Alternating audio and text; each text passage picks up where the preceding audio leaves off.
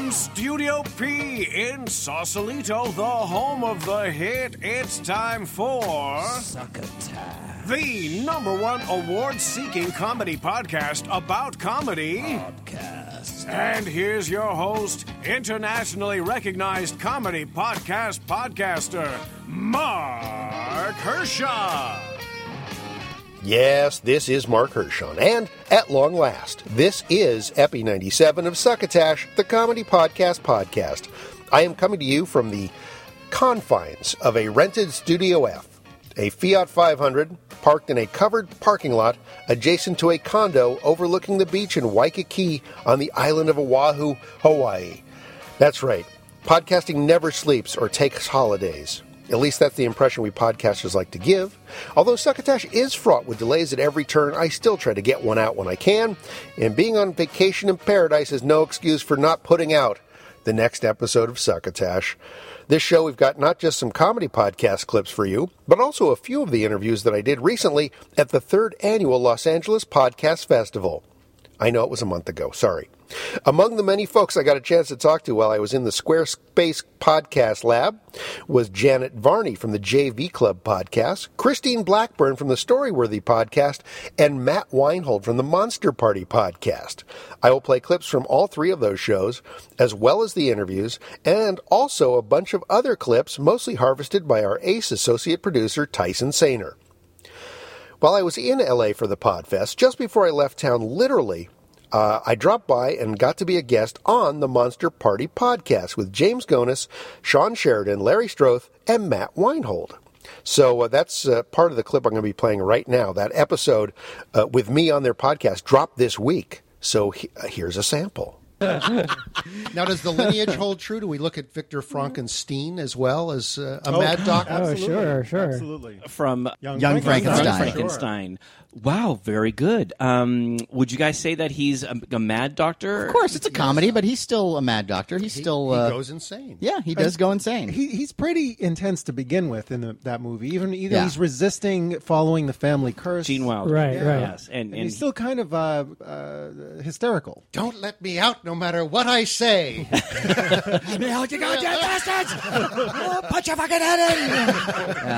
That's a little taste of what happened at the Monster Party a little later in the show. I'm going to play a, a longer cut, also the interview I did with friend of Succotash Matt Weinhold when he dropped by the podcast lab earlier that Podfest weekend. Something else that went down that weekend, actually the night before the weekend started, was the Chillpack Hollywood Hour party cast at the Bottle Rock in downtown LA. I talked about that a little bit last episode. Well, your friends in podcasting, Dean Haglund and Phil Leirness, they put on a live version of their weekly podcast. I managed to make it there more or less on time after blasting out of the Mos Eisley spaceport and making the Kessel run that afternoon. Translation for my non geeky listeners I took a half day off work in San Francisco and headed down I 5 that afternoon, making it barely in time for the show. A number of folks that listened to and have been featured on Chillpack showed up, and the boys took turns talking to everyone there in the room. I like to think of myself as the headliner as they got around to me just as the time was wrapping up. this clip is a bit longer than many of the glimpses we catch of the Chillpack Hollywood Hour, but then why shouldn't it be? I'm in it.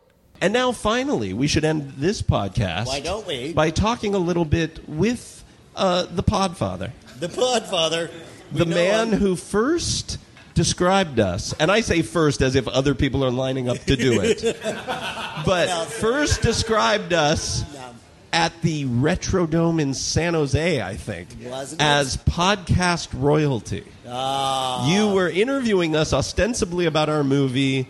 Uh, the truth is out there. Truth the out there. documentary of comedy, consciousness, conspiracy. Yep. Uh, and uh, and you said, "Can I ask you a couple questions about the podcast?" And and we said, "Sure." Sure, why not? Uh, and you said, "What's it like to to be uh, you know considered podcast royalty?" Right. We didn't understand Yeah, our- the question. Yeah, we Well, didn't. was, it was more like you know how they have these British lords that buy their titles.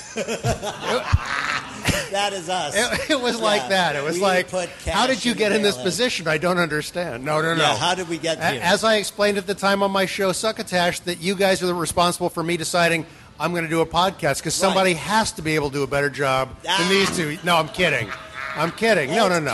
true. See how easy it is? You know, sit around you know, with a glass of wine. and- Agent Summers not going to upgrade that review with that kind of attitude. Uh, one of our, our dear listeners, Agent Summer, who we love, uh, wrote a, a not so glowing review of Succotash. Oh, and posted it on iTunes. What the- With two stars. snap! What yeah. the hell? Right? We apologize. That's all right. For, No. hey, you know what? I have a couple of telegrams to read. First of all, I actually I took a, I, That's By the way, ever. by the way, you got in a car in Marin I and did. drove straight here to be a at part one of thirty this this tonight. afternoon, and I'm here now. Wow, Yeah. that's talking to amazing. you. I mean, That's actually slow. I mean, Paige flew from Washington D.C. to Wow. be here, so okay. Yeah. All right. Still So I'm not the far. I didn't come Yeah. from the furthest Yeah. away. But Oh. she didn't send me photos. She didn't text me photos of her trip. That's right. All the way. That's it, so- right. But when I got here, when you guys started, I took a selfie of me with you guys in the background, and I posted it on Twitter. And uh, Chris Bono said they're having a party. uh, Tell him I said hello. You didn't get him on the invite? Don't know. Well, Uh, so J- so this falls Awkward. entirely under the category of things Phil's supposed to do. yeah, no, Chris, I guess. uh, didn't- Jason Duplessis, from what Duvet said, said to say hello. Wow. And uh, These are Travis, people who and, could've- Travis and Brandy Clark from uh, Tiny Odd Okay. Conversation said to say hello. Okay. Well, here's all right. Josh Bell, what wait, the hell? wait. So here's so here's Oh, here uh, what. I would say to these people. Uh, you know, if they listened to the show, Ah. they would know where and when this party was, and that see. everyone was invited. Exactly. They just Yeah. got kneecapped right there. Bam. Yes, you miss a little of your Chill Pack Hollywood Hour. You miss a lot, absolutely. I mean, not only this, but last week we gave away uh, free duffel bags to kids 14 and under for the first 40,000 listeners. That's right. Wow. It's true amazing. because we care. Hey, how many times has Mark Hershon been on this show? Mark Hershon has been on the show, uh, I would say several times, but the first one was 225. Number 225. That's right. And then uh, afterwards, I, several times via Skype and uh, over the phone. Oh, he left So voicemail really- messages that we've played. That's right. That's right. really- you can't count the number of times or the amount of impact this man has had on your program. And How many Absolutely. times we have? How many times have you been on Succotash? Is the question. That's you guys the have been on. deal. No, since we started our quote unquote feud, Yes. Mild feud that we've been having. you've been on. I mean, every episode since last. I know year, it's so right? great. Yeah, it's so great. In fact, now I love that sometimes we'll talk about in the show. Hey, did you hear what we were excerpted saying on Succotash? yeah, it's become very meta. For those few people who don't know, Succotash Show is like the talk soup of comedy podcasts. Right. They Right? cover all the comedy podcasts. Yeah, we and clip get a little credit podcasts, except you guys get mentioned every episode. Right, right. I've, I've had mentioned- podcasters call me up and say, "How do we get that deal?" Right. and for people who aren't middle aged, on next week's show, we'll explain what talk soup is. You can catch those bastions of podcast royalty at their home site, chillpackhollywood.com, or on Blog Talk Radio. In addition to the clips and mini interviews I have this episode, we have a new Burst o' Durst from a raging moderate Will Durst, a sparkling new Henderson's Pants commercial, and a look inside the tweets. Uh, no. Sorry, Tweety. No look inside the tweet sack this week because um, the show's just too darn long. Uh, so, no, those of you who mentioned uh, or or uh, tweeted or retweeted us on uh, Twitter the last couple weeks, uh, I just uh, I just made a command decision, and we don't have time to get to it this time, but we'll do it next week, okay? We also have had a call into our Succotash hotline this past week from Podcast Dan at the Taco Tuesday podcast. He's not to be mistaken with Radio Dan, who I talked to at the Podfest. I will have that chat coming up in the next episode of this show. But in the meantime, here's Podcast Dan plugging his wares. Hey, Mark. This is uh, Podcast Dan uh, with Taco Tuesday Podcast. Adam Wolf and I do a tech, comedy, and music podcast weekly. You can find us over at Podbean. We're at uh, tacottuesday.podbean.com. Uh, this week's episode 10 was uh, one of our one of our funny ones. I think uh, you guys are going to kick out of it. So give us a listen. Uh, give us some feedback. Uh, we'd be glad to hear it. Thanks. This is Podcast Dan. I'm out. So there you go. Give Taco Tuesdays a listen, and if you're a comedy podcaster and want to give us a shout on the Succotash hotline, the number is 818-921-7212, and we'll throw your message right up here on the show. Speaking of the show, we've got a lot to get to this week, so let's hit those clips. Tyson sends along a podcast I'd not heard before this show, The New Hollywood. I'm not sure this qualifies as a comedy podcast, by the way. The show's home site describes the show as a podcast interview show about the greatest films of the 70s by the people who made them. But there are sure some great funny stories in some of the episodes. This clip is from a few weeks ago when actors Stacy Keach and uh, host Brian Flaherty discussed a lot about Keach's career. But here's a bit where he and a partner wrote what could have been a war epic for Roger Corman. I'm really interested in the persona that you brought to screen when you did start making film and television. Right. And it seems like you just learned your craft doing everything under the sun for a good six, seven years. Oh yeah, easily. I uh, when we were in high school, we formed. Uh, there was a, a young student. His name was Joel Tator, and he was very talented, good writer and comedian. And we sort of teamed up and decided to write a movie and make a movie together. And we took short.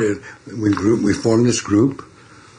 Uh, and uh, it was called Tator Keach Associates, and we made a small movie called Strange Reflection, and uh, it's it's about a twenty minute movie. It's based. It's it's very Hitchcockian, has a nice twist at the end, and believe it or not, this movie it, it got some attention. Roger Corman heard about it, Oh boy. called us into his office, and said, "My brother Gene Corman has just made a movie called Blood and Steel. It's about a white soldier and a black soldier in, in a swamp, and they're." It was a little bit like the fugitive kind, only The Defiant ones. the It Defiant ones. That's right. Defiant The- the- yeah. That's what I mean. The Defiant ones. And he said, "I want you to take that script and set it in North Africa, in the desert, and and retool it." Well, Joel and I thought this was the greatest thing in the world. This oppor- what a great opportunity. So we sat down and we wrote this war epic that had tanks and airplanes. We didn't have any idea what the cost of these things were. We were kids. We were 19, 18, 19 years old. You know, and we wrote this, we wrote this, you know, this story about the, the, the Allies being, uh, pushing the, Rommel and his troops Sure, North Africa, out yeah. of North Africa. Yeah. And with all these explosions, you know, and came to Roger. Corman and he, he, he said, no, he said, his line was, it does not follow the Aristotelian principles.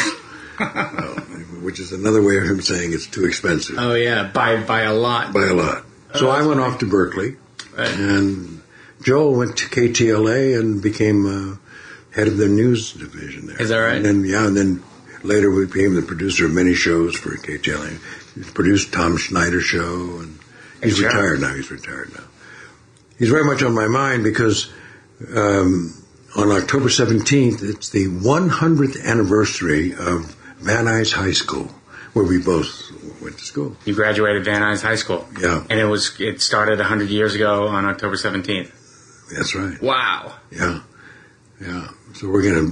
Go, we thought we'd do a skit, but I don't know if we're gonna have time to put that together. Oh, that's funny. Because we used to entertain, we used to entertain the the students with we would make these little films. We wrote radio plays. We, you know, we were doing all kinds of things. So the, the long and short is my experience in film really started Yeah. in high school Yeah. with our own company. Do you own this 20 minute? Do you have a copy yeah, of it somewhere? oh, absolutely. Yeah. Oh, man. fact, I, I can show it to you. That's funny. Find more great tales of Hollywood, both new and old, at their home site, thenewhollywoodpod.com. Like pretty much any other podcast, they're on iTunes, of course, as well as Stitcher Smart Radio, and they have a Tumblr site, a Facebook page, and a Twitter feed. Of course, most of the more savvy podcasts do all those things, so I don't think I have to mention that for every clip, do I? So, at the LA Podfest, I finally got my old friend Janet Varney to sit down and chat for a bit. I've known her since before she got out of college when she and her fellow sketch performers were in a group called Totally False People, and they used to open for my improv group, the Riffingtons, in the San Francisco Bay Area. Needless to say, she and her companions have far outstripped my showbiz career on many fronts, and I love it. She's great, and her podcast, The JV Club, is going great guns. Here's a clip from a recent episode with her guest, fellow co star from the Burning Love TV series, Noureen DeWulf. Right after the clip, we'll go into the interview from the Podcast Festival. This is I just I just had my three year anniversary. It's 2014. Of your that means wedding. I got married in 2011. Maybe maybe I'm going all the way back to like the very very first thing we shot, and you were about to go get married or something. I don't know. The pilot. Yeah, maybe that was Love. it. Wow, I I'm going all the way back. That's right. I wasn't married then. You're right. You're totally right. And then I got married, and then we shot. We didn't shoot a series until a year later. Remember? So Yeah, yeah, it did take a long time. You're totally time. right. I was just engaged. Well, I barely was right. By that time, you already were married, so I really should have known that the whole time we were working together. Well, how about me? I probably don't talk about my husband enough. Um, I remember knowing who. I definitely remember having the conversation with you that he was a hockey player Yeah. and all that good stuff. Yeah. And because I know, we, I remember we talked about just kind of what it is like to have someone. You know, you think that you escape certain amounts of like separation if you marry outside of the mm-hmm. acting, you know, entertainment world, but if you end up marrying someone who's in sports, like you Yeah. have to kind of go through the same sort of challenges For sure. which is good and bad, right? I mean, it's nice to be reunited with someone and to like keep a, a closeness and an intimacy over. Sometimes I miss the like, you know, being apart from someone and like emails and phone calls and stuff like Oh, that. yeah. But after a while, then it just becomes like, would you just come home, please? Yeah, that's like we've done that already. Yeah, you know, it has its um, advantages. You know, I think living apart and being married is very 2014. You know, in a way, Mhm. you almost can't do it without FaceTime and Skype and all this like kind of semi recent technology. So, I I definitely think my relationship is a modern relationship. um, and um, you know, it's also based on like uh, him and and me being successful because it's also expensive to travel to see your partner and It's a really good point. yeah, it's expensive. You know, I think people don't think about all the tickets and all the um all the things you have to do for a long distance marriage and Mhm. or to keep it intact rather. So, yeah, I you know, but his career is not forever, you know, professional athletes they don't play forever. And so I know that he will come here to LA when he's done and and we already spend the off season together, so What's the off season like? Says the girl again who does not know anything about um, sports. well, like the hockey season is very long. It's from um, September um, when they start training camp to however long they can play uh, in the playoffs. You know, they meaning they their season can end as early as May. It can go on until the end of June. Jesus. Yeah. So, or it can end actually the end of April rather. So, um, like it's it's a long season, nine months and. Um, eighty games, I think. It's just, yeah, it's a lot. Does he games. get? Is, is there a point at which he? Not to make you tell his story, but is there a point at which he is like, "All right, this is just like a little bit more long than I would want it to be." Like, I'm you sure they all burn get. out. Yeah. I mean, the thing is, they live and die for their sport. You know, they love it so much. So I think it's like us with acting. It's like, you know, your six month on set, you would probably get a little bit like, oh god, this character. But uh-huh. at the same time, you're like, I'm so lucky to be here. I'm Sure. happy. Hopefully, you're like that, but Yeah. you know, it's that can be. We sort of lose sight of that sometimes. Not we, but like as a collective, some people Yeah. do and some people don't. But I think like you know, gratitude is part of this whole equation. So yeah.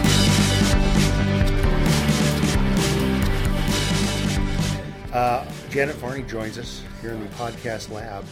Whom I have known for probably 15 years. I think that's about right. Yeah. Absolutely. I've seen you bearded. I've seen you not bearded. That's right. I've seen you bearded. I've seen you not You've bearded. seen me wived, you've seen me unwived. I've seen you wived and de-wived. I like to think of it as a lousing process. But- Did you use a shampoo to? Yeah. and a, one of those little tiny combs. Understood. Understood. Only way to be sure. It's the only way to be sure. Uh, so Janet's here. She's uh, she's just finished doing her uh, JV club live on stage at the third annual Podfest, and uh, you have been very busy, which is great. I, see you on TV all the time Oh, that's so in various nice. things. Thank you. And- Hopefully, all of them I know about. I probably. I mean, it's not like TMZ. It's all That's good to hear. shows, but um, like I would see you on like Psych, Oh, and I go, "Oh, look, it's Janet." That's such a great show. Those guys are. I love that nicest show. guys. It's fantastic. Oh my yeah. Um, and uh, you've uh, you've had quite a run uh, voicing Korra. Yeah. And how's that? Korra. Oh, it's been amazing. It's been amazing. Yeah, I didn't. I went from kind of watching friends of mine who liked attending Comic Con type festivals and, and, and different events across the country, and um, and to like becoming somebody who would actually appear at them. And I, I don't. It still feels. I'm sure that somebody who becomes wildly famous and you know is walking red carpets all the time would say the same thing. And my version of that is much smaller. Uh-huh. But I I do still think like oh someone wants me to fly to Ohio. I don't know why. That's and, funny. And it's it's because of that show, and, and the show is so so great and so special. And How did you get into it? I mean, was it just a casting process? yeah, yeah, I didn't uh, I didn't have a lot of voiceover experience. I mean, I definitely had the fantasy of doing voiceover. because I had friends who were doing cartoon voices, and that was kind of always something that I liked the idea of. Yeah.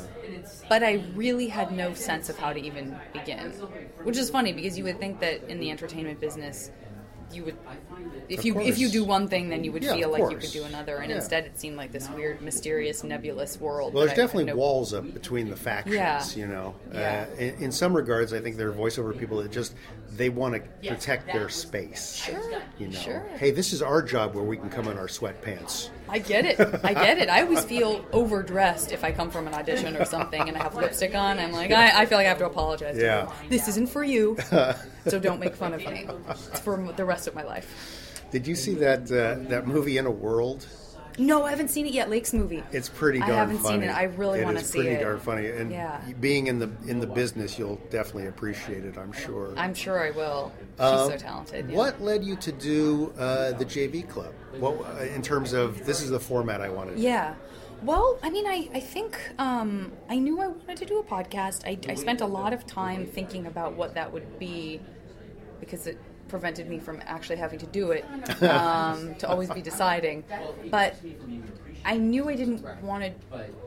I didn't want to step on anyone's toes because I feel like I have so many friends who are podcasters. So I, I definitely wanted to kind of think of something that was an opportunity to fill maybe a hole that no we didn't know we had. Yeah. And um, honestly, it is one of those things where I don't remember sitting down with a pad and paper and like writing down six ideas and then deciding on one. It was very, very organic. It was like.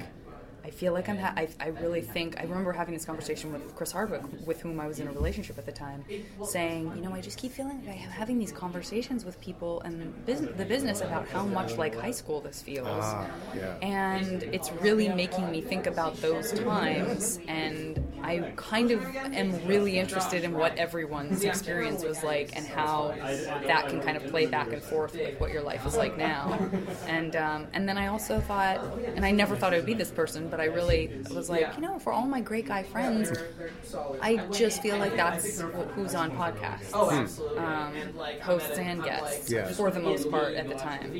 and so I just decided to only interview women. And again, I don't remember being like, hmm, this is really Yeah, This is a process where I'm really weighing out whether I should or not. It just kind of happened where I was like, this is what I should do, and this is who I should do it with. Well, being uh, sort of an unofficial curator of comedy podcasts, as Succotash is, I'd like to make you an official one. I don't know Why, what kind you. of presidential Thank you. signage but we need. I think I think your show and its voice uh, was something that was really needed, and I think it helped to spark what I perceive as being more and more of a female presence in comedy Oh, podcasting. thank you so much. Uh, and I. I, it's one of those things that I think really is sparked by people getting the idea of, wow, if she can do this show, why can't I do a show? And not like, why can't I do a show where I interview women, but it's, hey, if she can do it, I can do it. Yeah, You know? I, I, if that's in one percent true, I that feels amazing. Uh, I, I definitely think it is because I think you can you can sort of chart your entree into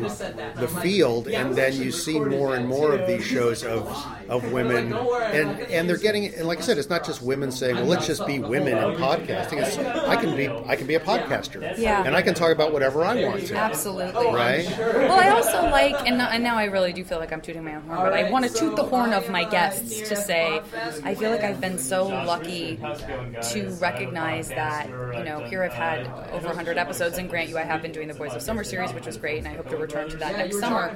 But um, all the women that I have on have this amazing gift of being so funny and so warm and so real and personal. And I think that's what appeals to me as kind of a listener to my guests is mm-hmm. that I don't need a separation between just comedy and silliness or just Oprah. Do you know? Yeah, yeah, like, yeah. if you have friends that make you laugh, why wouldn't you want to also talk about things that make you cry? Absolutely. Without it being have, well, over the have a discussion. Yeah. Not, not have some sort of orchestrated thing where, okay, this is all about just comedy and we're just going to be funny. Okay. Yeah. Yeah, no, it's all part and parcel. And I think it is. I mean, I don't want to put men and women in, in different boxes, but I think there is an emotional connection that you can have to your guests that most men, I mean, most men think on an intellectual basis and they, they, they think very much, they filter everything through an intellect. And I think women have more of a tendency to filter things through an emotional lens. And so I think it makes it natural to be able to say, let's just combine these things.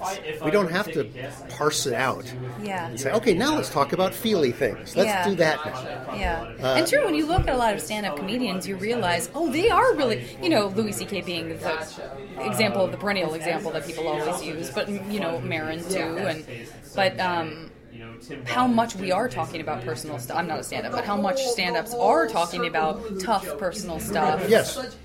Just in a in a very specific, planned, you know, kind of safe way. But all of that stuff is still there. All the meat is still Yes, there in extemporaneous conversation too. You know, But it's organized, you know. Yeah. It's just that Yeah. sort of thing. It's still, it still has an intellectual bento bento box That makes sense. That's a good way of putting to it. go into, That's a you really know, good way of is putting great. Um, what now? You've been doing the podcast long, for how long now? I get confused because I had recorded a ton of episodes before I ever aired anything, like almost a year's Oh, worth wow, of okay. work. Not a year's worth of episodes, Yeah. but I had been working on it for a year. Like, you know, if an opportunity would come to podcast someone, I would do it and just tuck it away. And then two months later, someone else, and then I would do that. And then at some point, I was like, okay, I guess I have to start really releasing these now. So I think if you include that, it's been uh, maybe almost four years. Okay. But I mean, I only have out like 130 episodes ish or something like that. Absolutely. Um, do you see some sort of place that the show is going to grow to? In term, I mean, are you going to do video? I am the worst at these questions. I am the worst at these questions. The whole five-year plan thing is I am the worst at that. I, I so admire friends of mine who are like, well, I would like to da da da, and then I would like to da da da. I don't, I don't know. I don't have. Um, Well, not that you have a game not that you have a Yeah. plan, but when you just sort of think about the show, I mean, maybe you don't think about it in those terms. I mean, it's like I'm just going to keep doing the show, and then if something presents itself, I'll Yeah. I'll go that well, way. I think um, I feel like I would. li- I think there's a book in there. You know, that's not really. That's like a sh- an offshoot of. Sure. Um, but I feel, you know, a lot of people ask me, is it going to be, is it ever going to go video? And that is something that I waffle about all the time because I think that it's a really different experience. It's a really different experience being on camera as a guest talking about personal stuff, and it's a different experience for the listener. You know, it's just different sitting at home and watching television yeah. versus being in your car, which is very intimate, or being in someone's earbuds. So I don't, I don't know if I would want it to be video unless it was like very different with elements of that, that kind of come into play. But I wouldn't want it to just be now it's just the two of us sitting on my rug, but you see that Yeah. on a regular basis. I don't think I would want that because I don't know if I would want to watch that. I was that. talking earlier to another another guest about the difference between radio and television and podcasting. Audio podcasting is the same way, where it's uh, it's a more of an. Um, a medium of the imagination because you're hearing a voice but you have to visualize everything they're talking about even if it's somebody talking about a story about when they were 12 years old you're going to see some sort of pictures in your mind as opposed to tv where you want to be shown something other than a talk show where people are talking, you want to be able to. s- What are what am I want? You've been trained that TV is going to show you pictures, Absolutely. right? Yeah. So it's almost like if you did it on TV, you'd have to have somebody holding up images, or have some sort of you know like a, a reenactment on like some grainy, grainy Super 8 film of. Let's take a look at the film of when you were eight years old, or what it might have been like. Right. No, that's really that's really true. And and we I like the idea. I say we like I have a team of people, but I like the idea of having some sort of visual representation. But I, I that's why I started in. and it's not something that I maintain. That's why I said we because a, a couple of really nice girls who just volunteered to help with it started doing it. But we did we did do a Pinterest account so that you could see sort of a bulletin board oh, representation of a lot of different quotes and pictures and references to 80s stuff That's or you know That's you just grew up. So that's sort of a way to visualize it, but it's still that still to me feels better than just somebody watching my mouth make words. That feels like accident. That just feels like an afterthought. Like, oh, do you want to also watch this? Great. Although, if you do do a TV show, that should be the tagline: "Watch my mouth make words." You're so right. That was a real gem. That was a real gem of an idea. Watch my mouth Oh, make words. Uh, switching gears, uh, you are one of the producers of the Sketch Fest in San Francisco, rounding on its 14th year. Uh, yeah, this will be our 14th year. And so this is about the time of year when you are looking, or uh, you're looking at submissions, right? I mean, it's Yeah, yeah, we have. We're, we're looking at submissions. We are figuring out, you know, sort of programming of returning big shows and new big shows, and um, just yeah, it's this is a real corralling of thoughts and organization right Yeah. now. It's a, there's a lot of lassoing of our own brains. I think that's happening at this this time. Yeah. Because all of a sudden it's just like with the holidays, suddenly it's November, suddenly it's December. Yeah. So, so how much of uh, sort of your attention does it take as you're ramping up? I know when you're there, you're totally into it because you have to be. You're Yeah. one of you're one of a three-headed beast that's trying to run this massive show. Yeah. But Shout out to my fellow beasts, Cole Stroud and David Owen. uh, who have uh, who I've talked to on the show before. Yeah, yeah. Um, so so do you have to kind of gird yourself for Oh, for sure. it every year? For sure, yeah. I think the the amount of outside non-sketch fest career stuff that I can squeeze in as we get closer and closer to the festival becomes, you know, exponentially smaller. Yeah. Um, and uh, and that's a little that's hard. You know, it's hard. It's hard on both sides. I think it's hard for me not to have as much time during the year as I would like for Sketchfest, and then it's hard around Sketchfest for me to not have as much time to do cons and stuff like that. Yeah. I think it, that is kind of the the endless loop that a performer, you know, writer. Obviously, you're a great writer. You know that that every job you sort of think like, I hope there's more stuff on the other side of this. Yeah. And so that's. That is like a weird little voice in your head when you're like, well, I gotta just buckle down and do Sketchfest. I can't audition. I can't do this. Yeah. I can't do that. There's always a little bit of a hope of like, I really hope that Okay. they haven't forgotten about me. I'm still here. Yeah, so dumb. Yeah. Um, you were great in uh, the selling. Oh, I'm so proud of the selling. Gabe Diani and Etta uh, Devine. Devine. Now, were you uh, part of their uh, Meet the Apocalypse? Yeah, yeah, I was, and um, I, I hear that the editing of that is going great, and I can't wait to see it. Yeah? um, yeah. I got to do something in that with, with Johnny Silverman. Was Oh, my cool. Jonathan Silverman was my husband. So Excellent. That'll be really fun to see too. Yeah, talk about you know pulling yourself up by your bootstraps Right. and really just those guys. They're kind of the of amount amazing. of passion Yeah. and hard work they put into everything they do is like a constant inspiration to me. I Yeah. feel so lazy in comparison to Gabe and Etta. I, I know it's really amazing. It really is. Uh, I don't want to hold you up. I know you're busy. I would love to have you sit for a, a long uh, interview at some point. Sure, if we ever sure, get a chance. of course. I know we a- keep always trying do and a whole wanting to. show. Uh, maybe when you're up for Sketchfest, we can shave off a little time. Yeah. At least you'll be local, and Yeah. we could do that. Yeah, But continued success with your podcast. We'll uh, we'll play a clip uh, for along with this interview. Oh, great. And it's high time that I uh, I give your uh, podcast a review for Huffington Post one of these days. Oh, that'd be great. Well, I mean, I did used to work there, so There you go. can say former HuffPost Live host Perfect. and producer. There you go. Mhm. All right, Yeah. great. Thanks Yeah. so much. Thanks, Mark. I'll talk to you again soon. Thanks, guys. Oh, that was great to talk to Janet. Her her podcast, The JV Club, is on the Nerdist Network, so be sure to check it out. A podcast that's just getting started is Bad Reception with host Jordan Shearer. It's only a couple of episodes in. The show's website says that Jordan talks to himself and guests about life, pop culture, and comedy. In the clip that Tyson Sainer pulled, the host is talking to his listeners about why they should give podcasting a try for themselves. if you're somebody who listens to podcasts and uh, you enjoy them, uh, why don't you start your own? Why don't you start your own podcast? First problem, you don't have a microphone. That's what most people would say. I don't have a microphone. I don't know how to do it. It's really, really easy. Uh, the microphone that I have is called a Blue Yeti. It plugs literally right into your computer and you can just open an audio recording program and just instantly start recording the show. Like that. And then you just, you can just plug it away online. You can just put it up there. Um, some people think that they're too boring to start a podcast. There's that old uh, saying that um, you can never ask a boring question. There's no such thing as a boring question. That's bullshit. I uh, I I've done community radio. I know for a fact that I've asked multiple boring questions, I'm a connoisseur of fucking terribly boring questions. Um, but you you may think you're boring, okay, but that's not true. Let's be realistic about this. Nobody's really boring. Nobody's fully boring.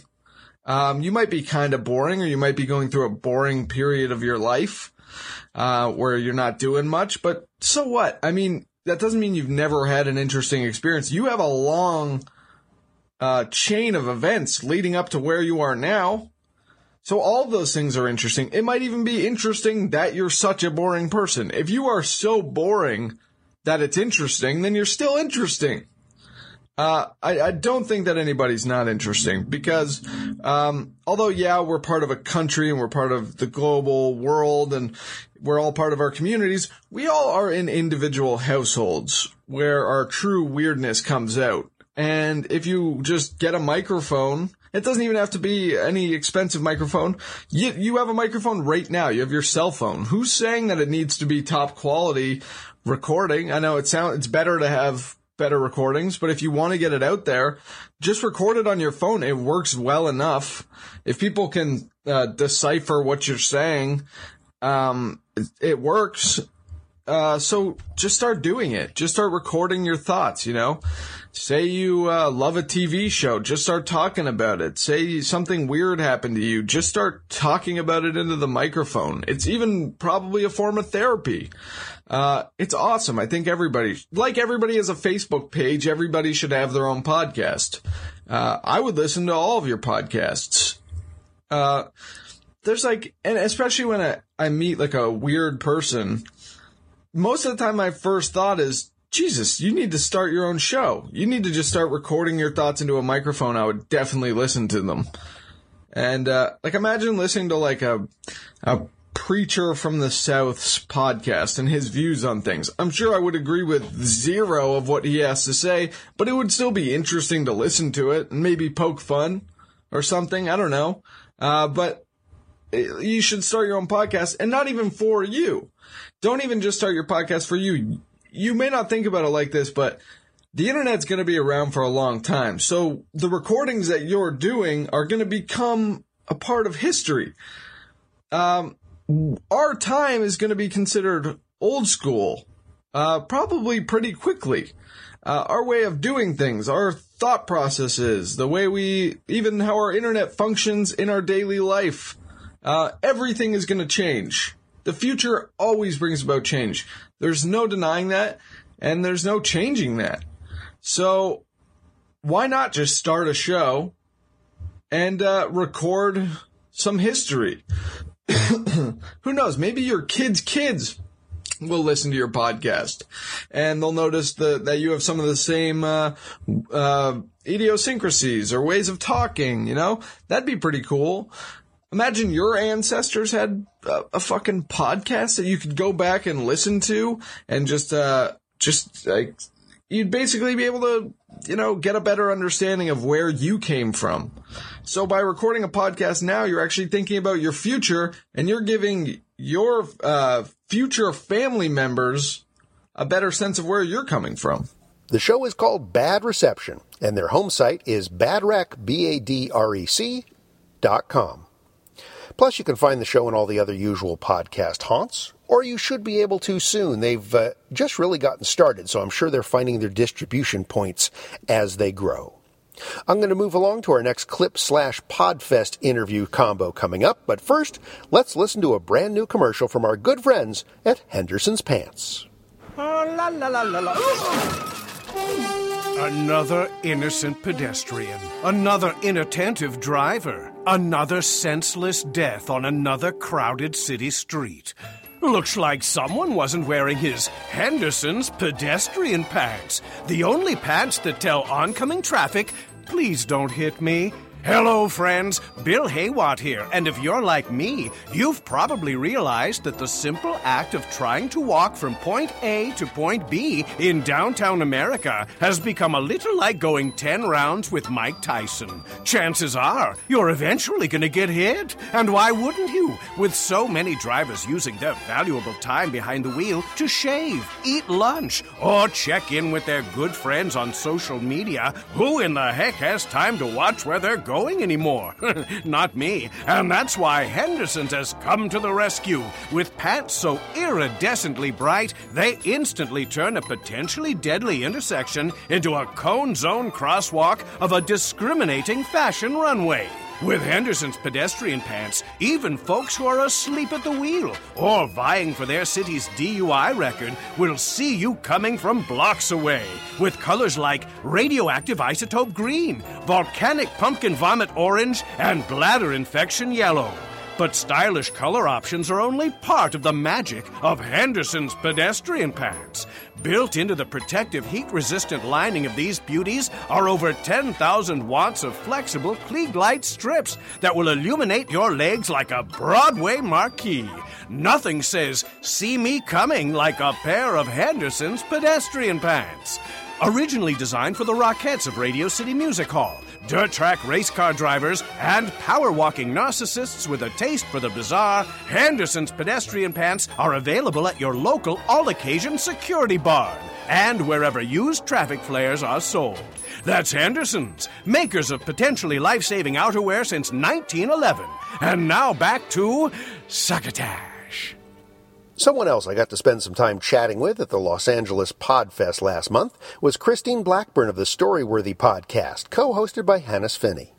Christine's always fun to talk to, plus she kept finding new people for me to interview while I was there, which was great.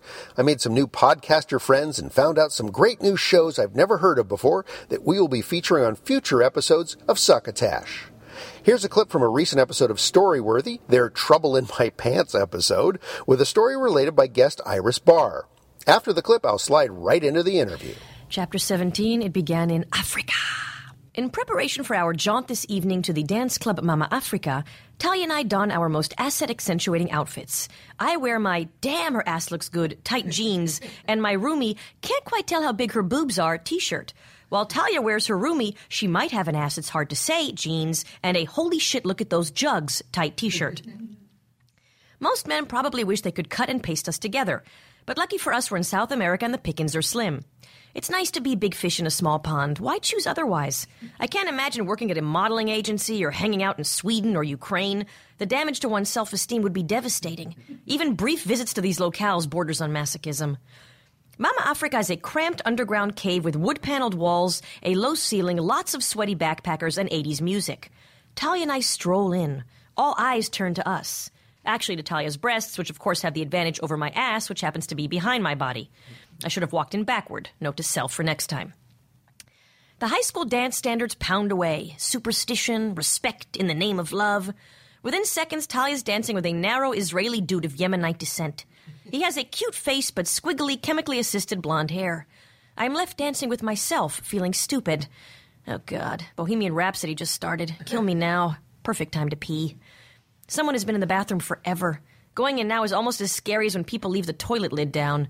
Lifting it up without knowing what's lurking inside the bowl is as terrifying as unprotected sex in Rio. Finally, the culprit emerges. Holy Christ, he's a local. The most gorgeous local I've ever seen. The guy Mel Gibson would cast if he were making Apocalypto a love story. It's as if Johnny Depp, Clive Owen, and an Inca sperm donor had a child together. Luscious olive skin, broad shoulders, long, shiny black hair, big brown eyes, a perfect Roman nose, and remarkably appealing teeth. He eyes me for a beat. God damn it, woman, why didn't you wait with your ass facing the door? Don't you learn? Que linda, he says, admiring my face. I forgot about my face. It's not so bad, apparently. His name is Raoul, and he is a Cusconian. Cusquino, Cusack, whatever, he's hot. And he's clearly smitten with me. Thank the Lord for small ponds. We dance for a while. At some point, Talia heads back to the guest house with Ahmed Blondie to get her Yemenite on. Raoul and I take a seat on a pile of fleece jackets in the corner. Not many words are exchanged, not because we are too busy making out, but because Raoul speaks no English, and words like how much and the number five don't leave much room for meaningful conversation. I can't tell if Raoul is smart or dumb as a doorknob. When you're that handsome, the world assumes you're not bright. God giveth, God taketh away. But that's not really fair, is it? And does it really matter? It's not like Raoul is coming back to live with me at the grad center at Brown to discuss postmodernist tropes over some celestial seasonings. But I can't help it. I need to see what's beyond the beauty. I'm that deep. Actually, scratch that. Right now, all I want to experience is the magic that is naked Inca. I can see it now. My grandchildren sitting at my feet, staring up at Grandma for words of wisdom. Yes, my beloved little ones, I would tell them, lust can conquer all. You may be short and neurotic and not have boobs as big as your best friend, but when everyone else looks kind of mediocre, the hottest guy in town will want to fuck you. And you need to know that and enjoy that and not give a shit if he has a brain. Now be a doll and get your grandmother her bedpan. This is uh, Christine Blackburn from Storyworthy. Hi, everybody. Nice to see you or hear you. Either way. Yeah. Uh, now, you guys, you guys are not officially here. No, Storyworthy podcast is not in the festival this year, unfortunately. We neither were in is Su- last neither year. is Succotash. Yeah, what's going on? I think they're against us. Well, I think you it's because know, we start with S. It's a tricky thing. Our shows both start with S, and I think they're a lot they're- of folks want to be involved, of course, and they need to kind of spread the love around. This year they have got the Risk Storytelling podcast, which is fantastic. Oh, okay. And in fact, we had Kevin Allison on the show yesterday. Oh, you did? And he'll Okay. be on. Uh, that show will air on Storyworthy in November. Okay. So Kevin is terrific, and yeah, so Risk is on tomorrow at noon. So that will be a great show as well. So I think there might only be room for one storytelling show a year. There's many different kinds of podcasts. of Well, course, that's the thing. You know, there there are so many types of podcasts, and there are so many sort of similar types of podcasts Sure. at the same time. Sure. Uh, that that makes a lot of sense. Also, I think obviously they're going with um, you know numbers and how many people do you bring into your podcast? I mean, physically to this location. Yes. And they seem to attract the, the comedians. The bigger comedians seem to attract the most people, like Mike Schmidt. Yes. You know, of course, and Mark Maron, and you know the, the, these guys who have quite a following already. Absolutely, So that, yeah. that So you're not going to put a, a show in a big room that just is going to bring 12 people. It yeah, doesn't that's make the thing. sense. Yes, yeah. I think that's part of it. yeah, and it's going to be local because people aren't. Tra- I mean, there are people here. There are podcasters here from all over the country. Yes. but there are not fans from all over the country. Yeah, mostly the fans are here from LA, so they want to see they want to see these bigger comedians. It's great. It's all right. It's all good. It's- yeah, it's the way it works. And if people want to see the smaller podcasters, they can come here to the podcast lab. Yeah, it's super fun just to be around all these talented people. It's you know, I just had a guy recognize me in the in the lobby by my voice. He said, "Oh my gosh, you're Christine Blackburn," and Oh, I know that because of your voice. How- he said, "I wouldn't have recognized you," and I said, well, "This is me." So how often does that happen? Oh, four, seven, ten times a day. But so when you hear No, that, that doesn't happen. It but when- happens now but when you hear that, how, what, how does it make you feel? I think feel? it's really super, man. It makes me feel really good because I feel like my voice is really my biggest tool. You know, it's the clarity and you know being able to listen to me talk though I can talk well. No, but you know, just like trying to communicate. That's a quite a that's quite a compliment. Now, has anybody come to you and say, "I recognize your voice. You're Hannes Finney. Say it again. I'm sorry. I recognize your voice. You're Hannes Finney." Hannes Finney, yeah, Hannes. Oh boy, his voice is very specific. I'll tell you one thing I like about our show is that it's you know myself and Hannes, and it's a man and a woman, and you can easily differentiate Yes. who's speaking.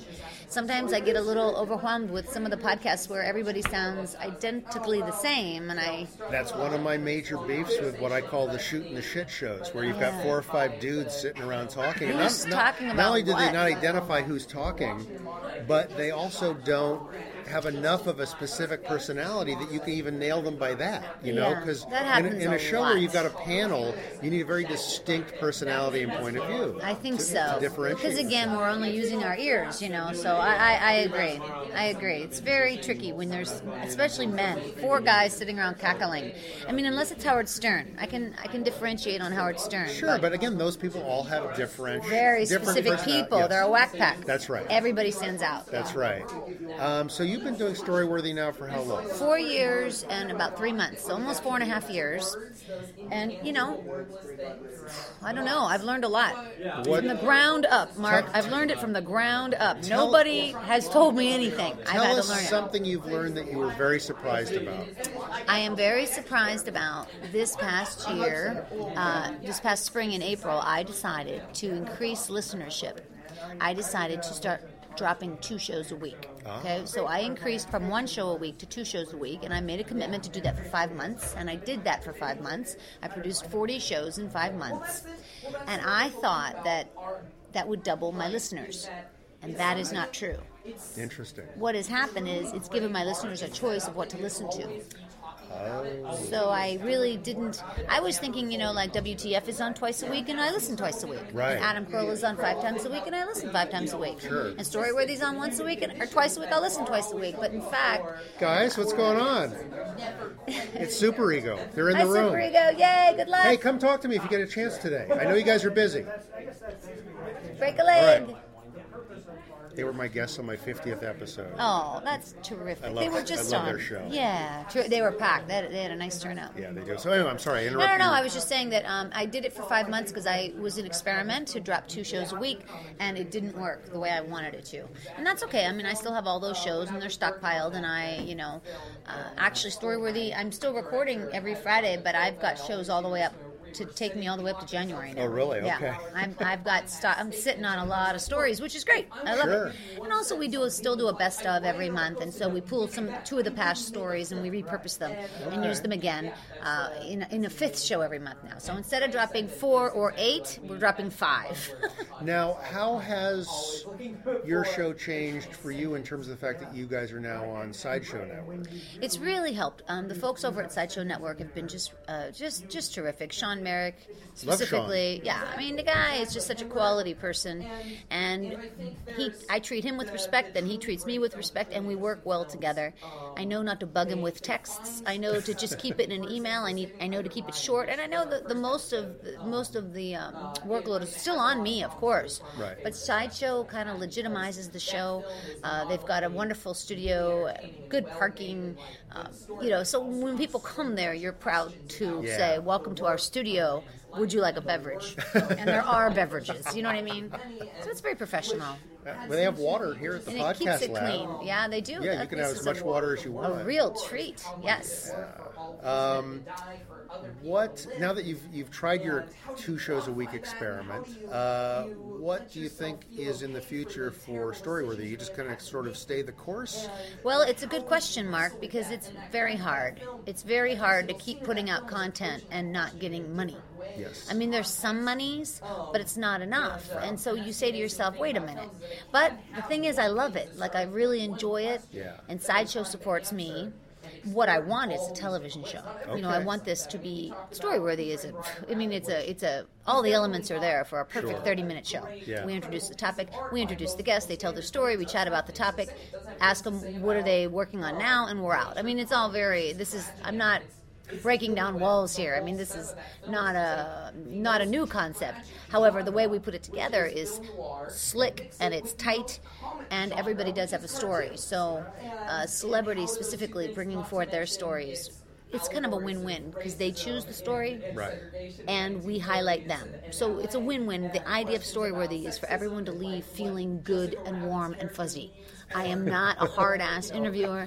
I don't want anybody to be upset with what they've said or didn't say. It's a win-win. I, I am all about like Everybody Ellen DeGeneres happy. Yeah, that's how really. She's a really uh, good mark for me to look toward in terms of how she leaves people feeling. That's how I want to leave people feeling. You know. So, how do you move Storyworthy from podcast to television? Well, we're trying to get some money right now. We're, we've started a Patreon campaign, trying to get five thousand dollars to produce a pilot. Okay. Uh, I've got Todd Glass on board to do the pilot with us, and you know, uh, to present it and then start pitching it around to different networks. It's hard because I'm not a celebrity. I don't have a name. There's plenty of celebrities out there who aren't working who would say, "Well, I would like to host a Yeah. storytelling podcast." I mean, why would we go with this girl? You don't even know her. You know me. Hire me. So it's Yeah. it's a tricky thing. I don't know exactly, and there's nothing to draw upon because we're all learning and we're all navigating this whole system. And Of course. unless you're Mark Maron or Adam Carolla, you know everybody else is kind of like just Yeah. putting their. So I'm just doing my best. I just keep putting, just keep creating, creating. I have ideas and more ideas and more ideas, and so I'm just constantly. Um, podcasting gives you that you know ability to do your own thing man and just see what happens and just because the money isn't coming in the way i'd like it to come in doesn't mean i don't want to do what i'm doing Have you uh, you probably already done this or thought about it, but just done like a, a limited web series of episodes, just to sh- have a, a working pitch, really. Right, I do. I need a sizzle reel for my game show. I have the game show Shotgun Story Worthy, and I Oh, desperately need yeah. a sizzle reel for that. But even that, I mean, I need a camera, I need lights, I need an editor. I mean, I need, well, I could do the editing, but I mean, I need it to look clean. You cannot put a piece of shit together. You get, like, in my opinion, one shot to pitch a show and do it well. Mm-hmm. So if I'm going to do the Story Worthy podcast, I need to pay people in lighting, sound, camera work. I mean, I can call in favors from people, but at the end of the day, you got to pay a little bit, and you got to pay your guest. Yes. I mean, what is Todd Glass going to come down and do that for me? You know what I mean? But if I say, "Hey, Todd, I'll give you three hundred bucks" or whatever, I'm just throwing those numbers out, and I'm just throwing Todd's name out. But I'm just saying it. I ha- you have to pay for it. At the end of the day, you want a good, clean pilot. You got to pay for it. Okay. I actually have somebody you could pitch that game show idea to. Oh, I would love you to. Uh, Give me a, that name. A couple of producer friends of mine who do Thanks. game shows and reality shows. Well, Shotgun Storyworthy is such a great idea because it's, um, you know, there's the singing show American Idol and the dancing show Dancing with the Stars, and Shotgun Storyworthy is the it's the game show for storytellers. It's it's it's it's to showcase Yeah. what kind of story you can tell. And again, it's uh, we've been playing Shotgun Storyworthy at iOS every Friday night on Hollywood Boulevard and having a really good time there at IO West because it's an improv club. We ask for suggestions on the wheel, right? Yes. So so people yell out their suggestions and like a couple of weeks ago somebody yelled out fish. So we write fish on the wheel. Somebody lands on fish, and you know what? They had a terrific fish story. Nice. Do you have a fish story, Mark? I think everybody has a fish story. Let's hear your fish story. You get one minute, by the way. One, one minute tell. Okay, I was uh, 12 years old. I'm timing and you. I Uh-huh. was on a family vacation at uh, North Shore Lake Tahoe, where Okay. we went every year. Oh, lovely. And my parents wanted to take my brother, sister, and me to the Ponderosa Ranch, which Okay. is up there, you know, where they filmed Bonanza. Yeah. I go, I do not want to do that. I want to, there's a fish underneath this pier that I can see. It's a trout. It's a one foot long trout, and I'm going to catch this trout. And so they said, fine, do whatever you want. And so I lay on this pier and I had my fishing line down in the water and I could see this fish swimming around and Yeah, around yeah. the hook and the bait. Yeah. And I just, I went and I made myself a sandwich and I came back and I literally waited for five hours. Yeah. And finally, the trout goes, I guess that thing's okay.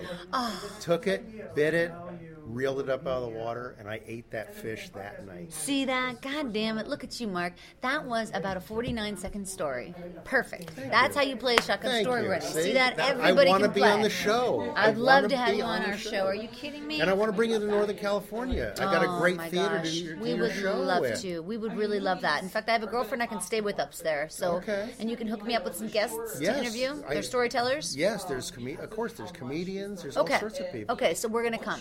I'm gonna great. come. I That would might. I'm gonna try to bring Hannes. If he doesn't come, I'll come myself. Okay, So I can stay great. with my girlfriend. You book, help me book the thing. We'll do it. I'll co-host Thanks, with you if Hannes doesn't Aw, want to come so up. How about that? Thanks, Mark. Absolutely. You're such a delight. You guys do good work here at Succotash. Thank you very Thank much. and you. thanks for talking to us. Enjoy the rest of the podcast. Thanks, Mark. You too. All right. Christine is always a delight to talk to, and as you heard, we're trying to figure out a way to get her and the Storyworthy show up to the Bay Area for one or more shows. I'll let you know if that happens. Our associate producer tossed me yet another podcast I've never clipped before. Happy, Sad, Confused with host Josh Horowitz.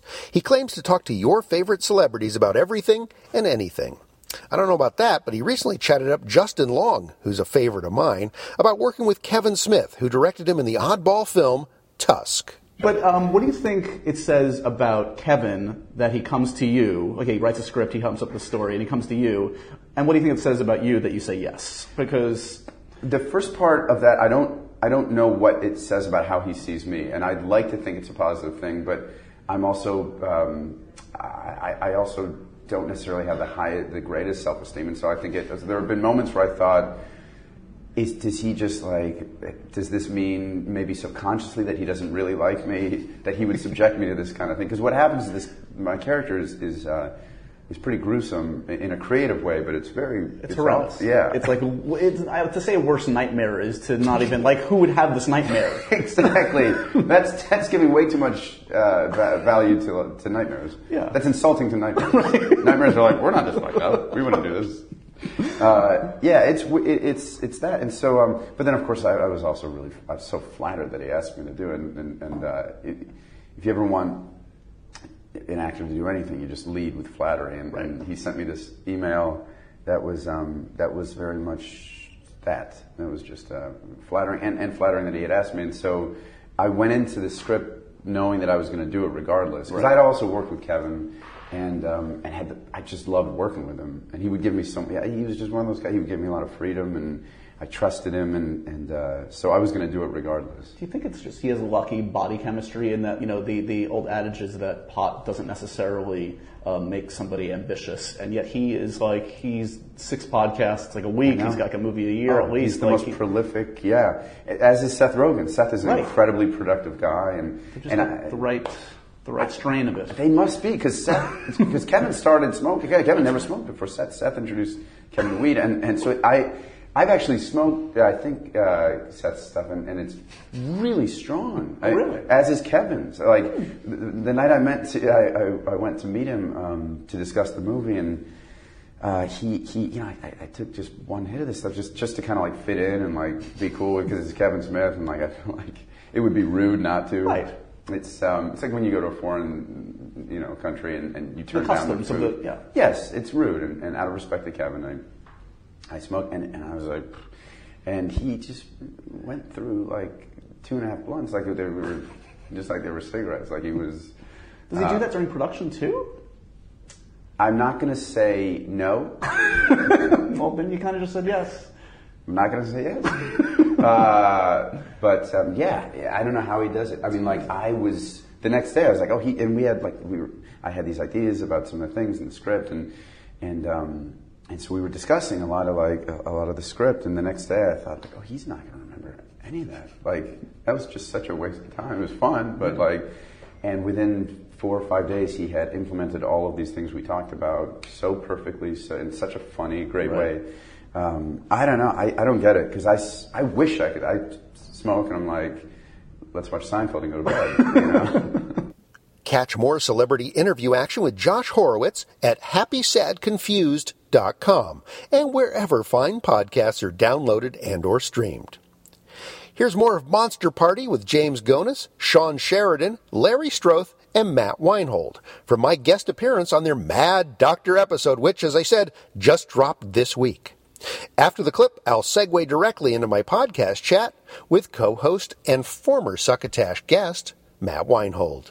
I mean, if you remember in the movie, the creature when it is first created is actually it's a good looking guy. Yeah, it's a Mi- Mike- Mi- Michael Sarrazin, Michael right, right. Yeah. And then and then and he couldn't and and uh, Whiting is just so thrilled. He's so proud of his creation, and slowly but surely he sees He sees like degenerating, the degeneration. Right. Yeah, which is a cool approach to that too. Like you know, making him kind of right out the gate, he's kind of like, like this Adonis, and then he Yeah. slowly you know It was um, a lot more deteriorates. faithful to the original novel, right? I think so. Yeah. I- although yeah, he was supposed to be a beautiful creation. Right, right. Now it's been age. I read the book. Maybe I, th- I think I was in junior high school when I read the actual book. But I thought that from the very beginning he was he was kind of hard on the eyes. Like, from the, like yeah, Beauty is in the eye of the beholder, Matt. Oh yeah, yeah. Well, the votes from the beholders are in, and But what was Frankenstein, not so good. What was really tragic was like at the end uh, he has this great little monologue where he's actually asking the creature for forgiveness, and it's it's it's the one Doctor Frankenstein that actually I think does that, where he actually begs forgiveness from the the monster, which Uh, I think is in the book. yeah. Unlike, let's say, the Kenneth Branagh version. Yes. Now, Oh, I can't even- now, uh, I can't even go there. well, did you did you see that? Yes. Yeah, the movie's a mess. It's just it's just I mean, dull. It really, yeah, I actually walked out on that. Oh, It's, it's an over the top. serious? It's a That's bad serious. over the top movie. It's it's was a misfire. Kenneth, was Kenneth Branagh just in love with himself or something? Uh, maybe, I mean, yeah. I, I, How could that be possible? but it does hold true with the book in one regard, in that if you read the book, the monster does look like Robert De Niro. It's described literally Yeah. in the book. His De, De Niro-esque features.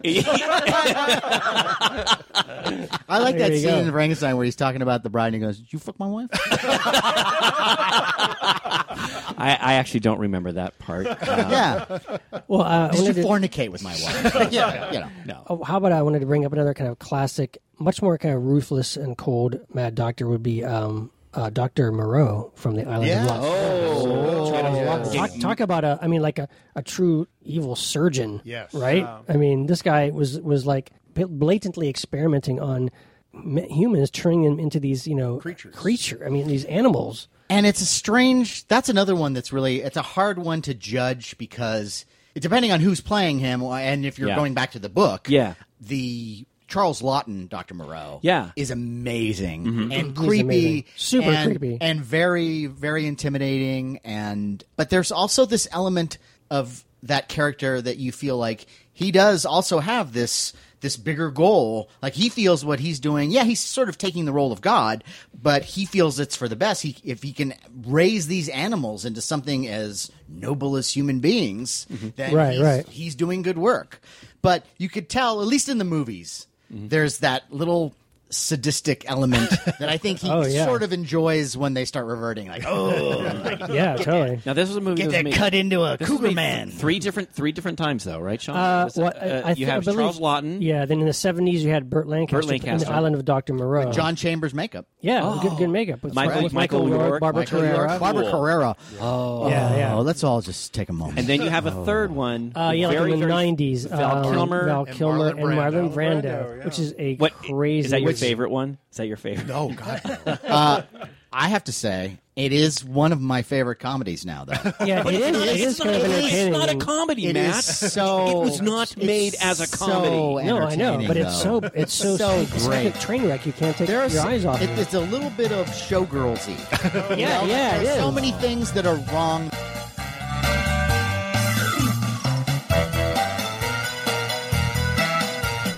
Hello, Matt. Hi there. How are you? I'm great. Matt, as you recall, not only visited us uh, in person, but uh, is also the co-host of the Monster Party podcast, which we have, which we have featured on the show a couple of times, and I've reviewed it on uh, SplitSider.com. In fact, you're mentioned there this week again. I swear it's much better. I'm sure it is. Uh, and uh, We know we know mic placement now. Excellent. Uh, and how to pace drinking. What? By not pacing it. Ah, Yes. The secret is not a secret. Yeah. Go full on in. Excellent. Jump on into the keg and start swimming. Well, when we talked to you uh, in the interview that I did with you, you were just going to start Monster Party. You'd done a couple of YouTube videos. That's right, yes. Uh, it, it was sort of part and parcel of being in a hotel room around Comic Con. Yes, that was the whole genesis of this project. Was uh, my friends getting together, sitting in a hotel room after Comic Con. We, you know, do the dealer's room the entire day. We walk the floor, and then the Drink. convention really starts. Yeah, we start drinking, and next thing, thing you know, somebody is hurting somebody else's feelings about There- Tron. Uh, there's a, you know, someone throws a punch over Krull. we start with one word titles and then move on. Of course, Yeah. of course. Um, and so then you uh, you've now rolled it out, and you're uh, quite a number of episodes along, right? Yes, I mean, yeah, and we're picking up some steam. Yeah, And you decide to add guests, which is great. You've had some great guests on. we love the guests, and uh, it was always something we were planning on doing, but we kind of wanted to just sort of find our Find your voice. find my voice. Yes, yes. Um, so, is it all that you expected? Is it more than you expected? Um, I think it's fantastic. It's it's actually one of those things where uh, the more we do, the more we feel like we're actually at a place where we we're getting good at it. Like we Uh-huh. know what this thing is now. Everybody kind of knows their place of who they are in the show, and that's been a really funny That's been an interesting discovery listening to the show evolve, right? Yes, It's- yeah, yeah. It's like you start out as sort of it's this just kind of guys talking about movies, and then everyone starts to have their own sort of Their own niche, yeah. their territory. Yes, well, like you know, I'm the wise ass. Larry is ridiculously passionate. um, Sean is he is our horror Wikipedia. Okay, he's got all the information, and I would say James is sort of our lovable curmudgeon. yeah. So the guest fills what role then? Do you think? The guests are to mix it up. I think they're the wrench in the works. Ah, uh, nice. And and because what will happen is you kind of need guests because after a while you get too comfortable with each other. Yeah. And so you kind of need some new blood to go. You know, I've been listening to you talk for 15 minutes, and you're wrong about everything. and that's when we know, okay, we're we're we're, we're going well. We're going Yeah. in a good dir- direction. So you guys have covered a number of topics, right? I mean, you've talked about the the universal monsters. You've talked about specific like vampires. Uh, you've talked about time travel. Yes, Um, the great Jake Johannsen. Yes, which was t- a terrific show. I was so so angry I wasn't on the time travel one because that's one of my favorite genres. We'll have another one. Okay, Yeah. cool. Um, and uh, but what uh, are there genres that are your favorites that you really like to dig into, or are you just such a fan of sort of monster and horror sci-fi movies in general that it's all fun? I like I like almost every topic to a certain degree, but there are certain ones where um, I feel like it's really my territory, something that I really um, feel passionate about. And like Planet of the Apes was a great one with Dana Gould. Yes. Uh, I've, I've been into the Ape series since I was a kid. It was like one of the first movies I ever saw in the theater. So Yeah. I mean, and you know, I followed the, sh- the TV show and the cartoon, and uh, so that was a great one. But then there are ones where we just did one that was called "What the Hell Is Wrong with Us," and that was one of th- those are the kind of shows I really enjoy because it's it gets into it sort of got into our origin story. What made us? Why are we the freaks that we are now? How can we function in society? Given the fact that you know we're behaving at a uh, you know 14 year old level, So were there discoveries made along the way in an episode like that, where you found out things about your co-hosts you didn't know? Well, we did one with uh, Ken Daly, which was about dark rides. Yes. And we were talking about Pirates of the Caribbean, and uh, James described a situation where he was on a date and he hurt his eye on the date, and he was at Disneyland. And he, just, he needed something to sort of cover up his eye, so he actually bought a pirate eye patch and wore it the entire day. Date didn't find it too amusing. Really? No, no, and that made me laugh. I, you know, just this, just pissed off woman as James walks around Disneyland with a pirate patch. Now, I, I heard something on that episode that was very disturbing. I didn't know before that people literally will sprinkle the ashes of their dead loved ones in Yes. the haunted mansion ride. yeah, I That's wouldn't. creepy. That's the fucked up. Come on. That's probably the cleanest thing in the water. Uh, probably. In the Pirates of the Caribbean. But come on, that was, oh, that's just creepy. Well, it's a good place to get away with it. I guess, For sure. yeah. Yeah, and do that sort of like that, especially if you do that thing like in The Great Escape, where you have the ashes sort of inside your pant leg, and as you walk, Yes, you distribute them evenly. Yeah. Yeah. Uh, so that's cool. Now, have you heard from listeners? Are you getting listener response? We have uh, gotten some reviews on iTunes. I'm still trying to just work this whole thing out. There's a lot of sort of nuts and bolts things that are like, oh, that's how you do it. Okay. Yeah. And that's how you get responses from people. Uh, but all the response that we have been getting through Facebook and Twitter and um, and iTunes, it's been positive.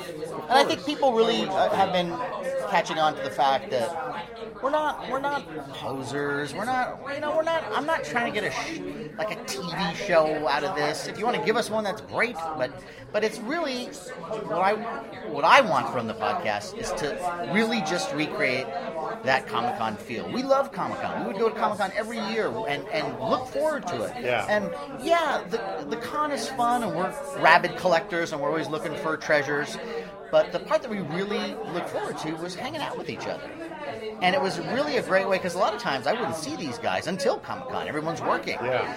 And now we have this great excuse to get together and recreate that feeling and recreate, um, you know, some of these passionate battles that we've had over just nonsense. Yeah. And, uh, and really grow closer as friends. How did the four of you guys first meet up? I think I well I met Sean through another friend of mine, John Platt, who I did uh, some commentary for um, a sci-fi show a long time ago. I think it was called Sci-Fi Entertainment, but um, it was it was there that I, I met John, and then John said he had a friend who was doing this sort of a spec game show Okay. that was science fiction horror related and wanted to have me as a guest. And I ended up doing the pilot, I ended up winning it. All right. Yeah. Yeah. And I saw that Sean was also this rabid collector and had all these Godzilla toys and everything. And it made me so happy. And we just initially just hit it off. And we've been friends ever since. And then through another guy on the show was Larry. Okay. And he was I, one of the other participants, and he's great. He's funny and um, just really outgoing. And then James was a friend of Larry's, who I, I think I met him at Comic Con. But all just super, just sweet, nice, unassuming people. We're passionate in our nerdiness, and um, every time we argue about something, we'll get heated. And then the mic is off, and it's like, that was great. That's funny. Now I have a listener to Succotash who's listened to your show who uh, sent me a note and said if there's any way this could work out, he would love to be your bartender for for your show on an episode of your show. Sure. He loves your show, and he goes, "I would just love to be there in the room and serving them drinks." Well, it's funny that we we thought of like if we ever did when we were originally doing our our uh, the uh, uh, YouTube show. Yes. That it would be funny to have you know a hot girl or something Yeah, you know, yeah. doing the cocktails, but we'll take a dude. Sure. Yeah. Okay. As long as you know, sexy is sexy. We don't, you know. Absolutely. I'm I'm Yeah, still right. exploring in my life, so anything could happen. You, you're you're still curious. Yeah. All right. I'm life good. curious. Uh, nice. I like that. I like that. Um, what else is keeping you busy these days? I work at uh, Playboy, Playboy Enterprises, Playboy TV. Cleaning the grotto? Oh no. Uh, well, that's how I got in. That's sort of their mailroom. and you spend about ten years there. And just when all the life behind your eyes disappears, They they, go, "Hey, get over the All right, TV yeah, division." yeah. But I started working there on a show.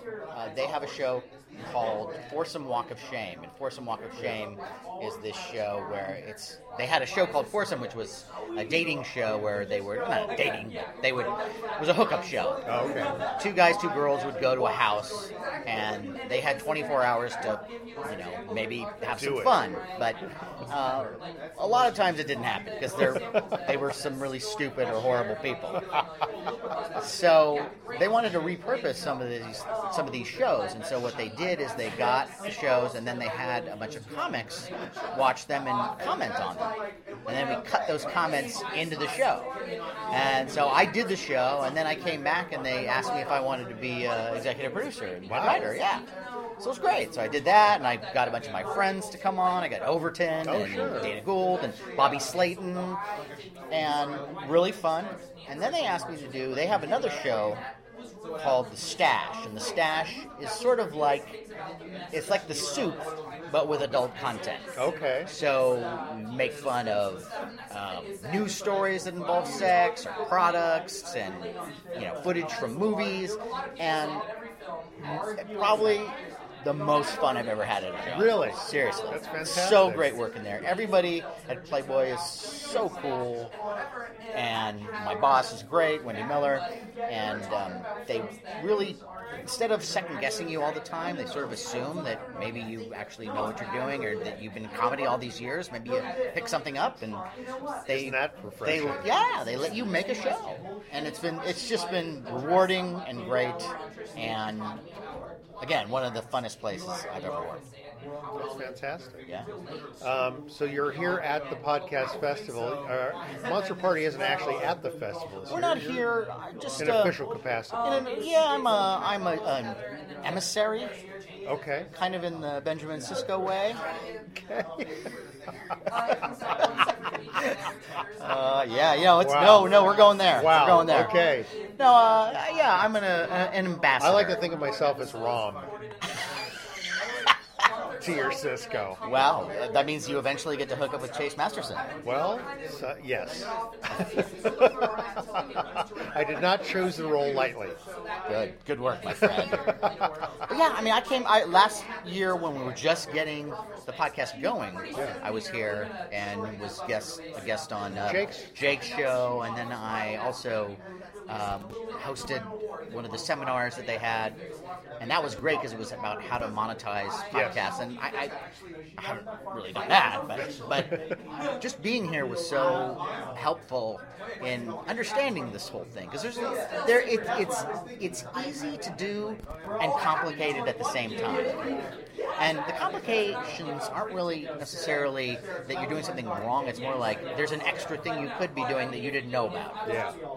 And so, but it's been really fun for me. And it's, I'm such a technophobe. And I got to this place where I was doing YouTube tutorials and figured out how to do this. Yeah. And I was so proud. Like I worked, I figured out how to use Audacity. You've known me for years. Yes. I, the fact that I could do that. It is amazing. Yeah. I, I, it's. Yeah, well, when I first, I was just talking to somebody who just had just started their podcast. When I started this, I thought my brain was going to explode. When I first tried to figure out how to get online with my content, I was, I literally was going crazy. I was looking at YouTube, I going, I don't understand. I'm looking at some 22 year old kid on a camera, going, I don't understand what you're saying.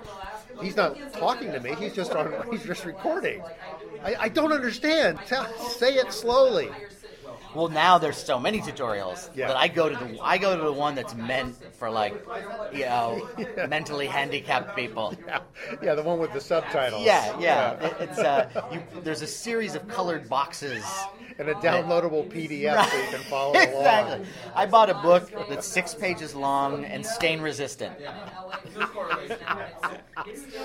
Uh, but it is. I mean, it, it's a pretty low barrier to entry. It's not like starting your own TV station. Yeah.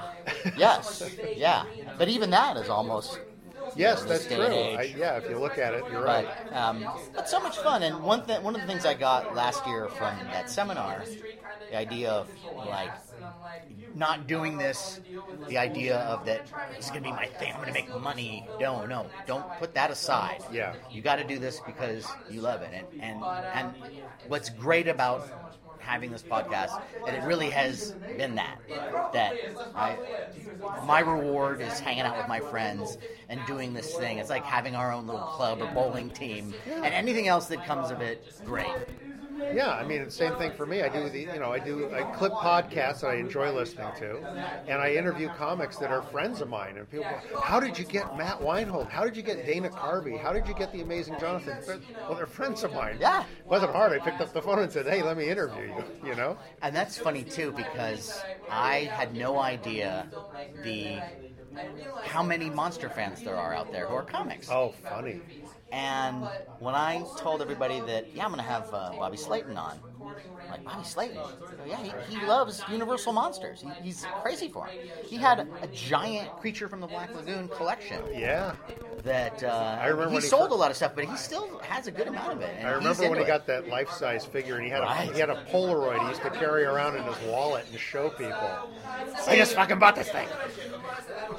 and and and that makes me love him. Yeah. Just and he was so great, and and yeah, it's this nice little uh, fraternity of people. I we just went to this monster show here in town called um, Monster Palooza. Okay. And they had and they have it like there's Monster Palooza, the regular one, then there's Son of Monster Palooza, which is sort of a smaller version of it. But it was really great. The one we went to had a lot of the people reunited from um, Phantasm. Wow. From Texas Chainsaw. Really? Gunnar Hansen, the guy who plays Yeah. uh, Leatherface, Yeah, yeah. was there, and I got him to sign my poster Wow. and toys, and and uh, and then they also had, and they've been doing this, and this is the really unique thing about this convention too, is what they've been doing is they've been getting a lot of Japanese actors and suit actors from Godzilla and Oh, really? Ultraman. Oh, wow.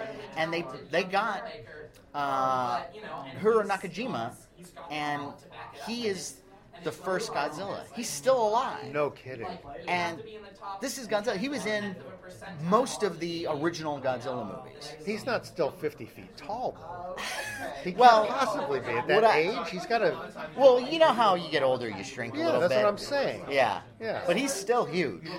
he's still about 80 stories. Wow, that's amazing. Yeah. Amazing. But spry. but and that's the thing that I love so much about being in LA is that that it's going to happen here or New York or Yeah. like the idea that here I am and it's 10 minutes from my house and here I am talking to Godzilla. yeah. Yeah. Did I tell you about the Japanese game show that we did? I don't think so. The, Yeah. the Monster Party guys did? Well, no. Um, there's a friend of ours who has this store called Creature Features. Okay. Taylor White, and it's a great place. It's a great store. It's on. Um, it's on. Uh, what's, it- what's oh? All of a sudden you have that one of those brain farts. Yeah. It's uh, Riverside Magnolia. Okay. It's on Magnolia, and he has this store that sells monster-related stuff, but also it's a gallery. Oh wow. And Okay. so we go there all the time. They always having they're always having great art shows. And so there was this Japanese company that have were looking for Godzilla experts. Okay. And be, to do this special with American Godzilla experts and shoot it here for the debut of the new Godzilla movie. Oh, okay. So he told them about a bunch of people. Larry was one of them. Sean and Jan, everybody from Monster Party was included.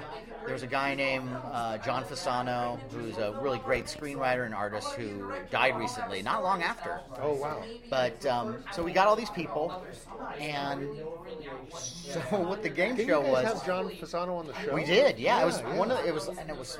I think it was like three or four weeks. Wow. Later, he, he died, but just a really great guy. I mean, I, I didn't know him very long, but just such a sweetheart. Really fun on the show. Brought me a toy. Wow. I mean, just because he knew I collected stuff. Just just a really great guy, and will absolutely be missed. But and really knowledgeable, really Yeah. sharp.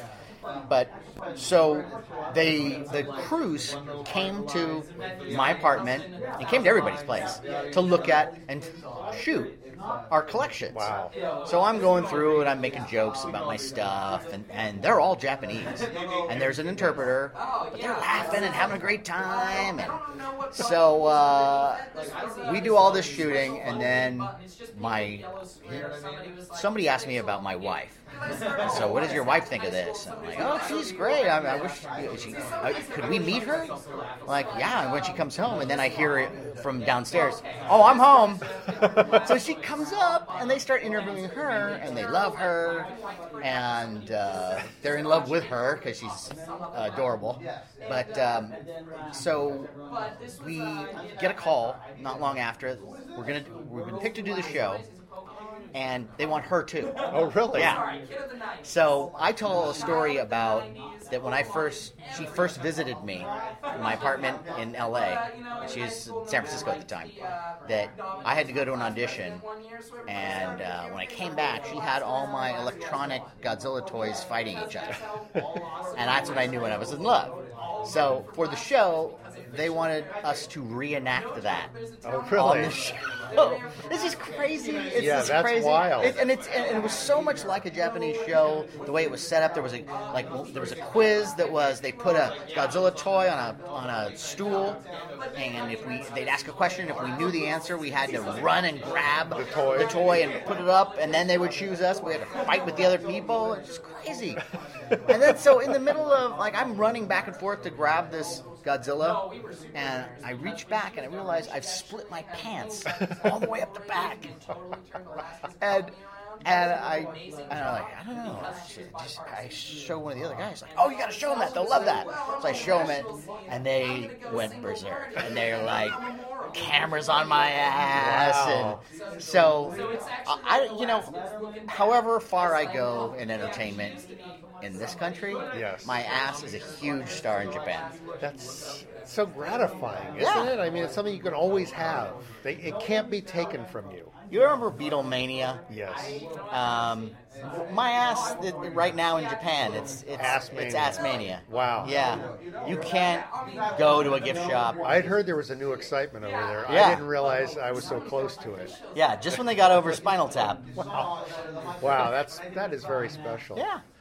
Well, on that note, Matt, I'm going to uh, close out our little chat here. Let's but, wrap her uh, up, yeah. but uh, thanks for talking to us. Absolutely, this has been fun. And uh, enjoy the rest of the Podfest, won't you? I am. Let's just let's just take a walk maybe and enjoy it together. Let's do it. I'll pack up my shit, as a matter of fact. All right. All right. I will watch you do that. All right. Goodbye. Goodbye. It's always great hanging out with Matt whenever I'm in LA, and I was especially happy to be asked to jump into the monster party with him and the guys. Catch their show on iTunes, etc., etc., and remember to visit and like their Facebook page and follow their tweets at Monster Party HQ on Twitter. It's time once again for our champion of the middle, comedian, commentator, and raging moderate Will Durst.